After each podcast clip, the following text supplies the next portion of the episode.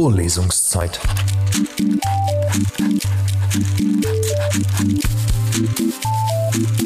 Der Geschichten-Podcast für jede Gelegenheit.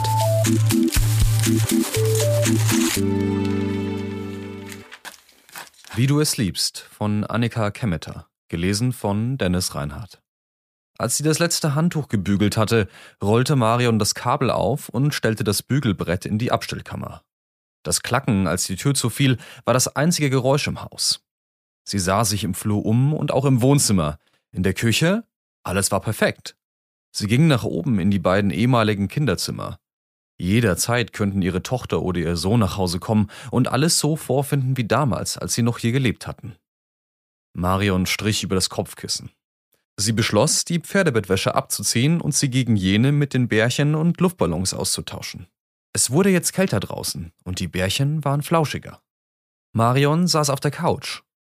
Sie bemerkte, dass ihr Mann seine Hausschuhe vor dem Sessel stehen gelassen hatte und räumte sie weg. Den Fernseher wollte sie nicht einschalten.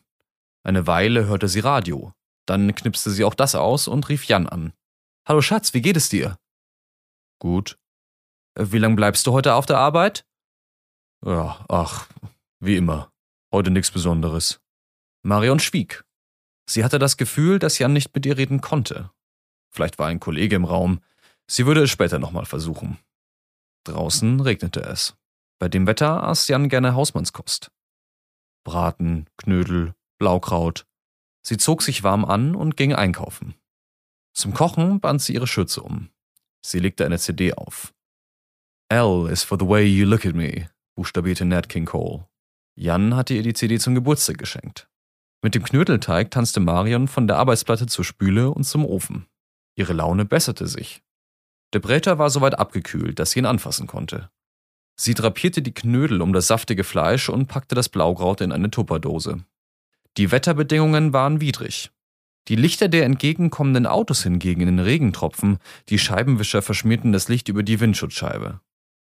Beim Aussteigen überlegte Marion, ob sie klingeln oder einfach aufschließen sollte. Wenn sie die Tür selbst aufschloss, musste keiner extra aufstehen und sie hineinlassen. Jan? fragte Jenny. Nein, nein, ich bin's. Oh, ich wusste nicht, dass du kommst. Jenny kam in den Flur. Sie hatte ein verkniffenes Gesicht, wie immer.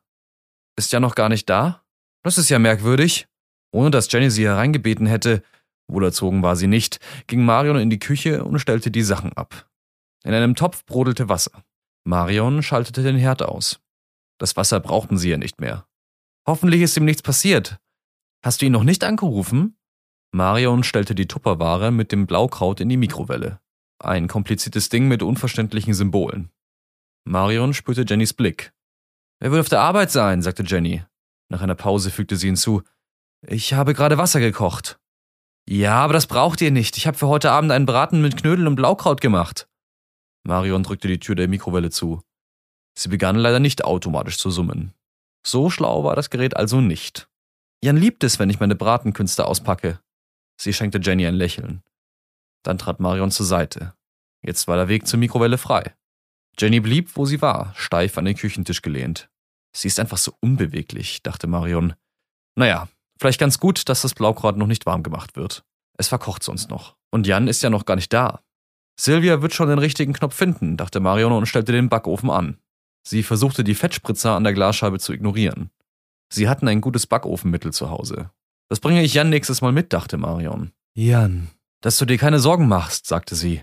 Sie hätte jetzt gerne eine warme Kaffeetasse in der Hand. Jan hat mir gesagt, dass er heute pünktlich nach Hause kommt, weil es keine Besprechungen auf der Arbeit gibt.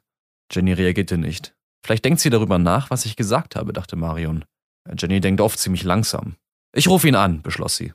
Sie holte ihr Handy aus der Tasche und wählte, als die Haustür aufging. Marion lachte erleichtert. Da bist du ja, wir haben uns schon Sorgen gemacht. Sie umarmte ihren Sohn und gab ihm einen Kuss auf seine kratzige Wange. Jenny hatte leider kein Auge dafür, wie ein Mann auf der Arbeit erscheinen sollte.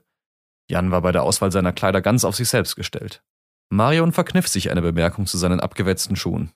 Aber dass man sich rasiert, müsste selbst Jenny wissen. Na, die Jugend, dachte Marion. Der ist eben alles egal. Ihre Hand um Jans Taille sagte sie, Schau mal, ich habe einen Braten gemacht mit Blaukraut und Knödeln, wie du es liebst. Jan blinzelte ungläubig. Marion lachte. Danke, Mama, heißt das. Sie sah von Jenny zu Jan und zurück. Aber dann erinnerte sie sich an ihre eigene Jugend und wie egoistisch sie damals gewesen war. Sie hatte nur ihren Mann im Kopf gehabt und andersherum. An einen Dank an ihre Eltern hatte sie wahrscheinlich auch nicht gedacht, aber die hatten sich ja auch nicht so gut gekümmert, wie Marion das tat. Ihre Schwiegermutter hätte nie daran gedacht, ihnen ab und zu unter die Arme zu greifen. Also dann, ich will euch nicht länger stören. Papa kommt ja auch bald nach Hause, sagte sie versöhnlich. Mit verstellter Stimme fügte sie hinzu, und wenn dann kein Essen auf dem Tisch steht, gibt's Ärger. Jan lachte über ihren Scherz. Es ist wie ein, Jenny dachte nach, Insider. So nennt man es. Sie zwingerte Jan zu, lachte, froh darüber, so viel mit ihrem Sohn zu teilen. Immer noch. Sie verließ die Küche, drehte sich noch einmal um und winkte. Dann trat sie aus dem Haus und leise schloss sie die Tür zwischen sich und dem jungen Glück.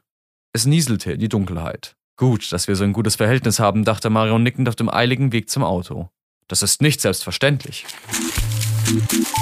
Vorlesungszeit. Vorlesungszeit ist eine M945 Produktion. Ein Angebot der Media School Bayern.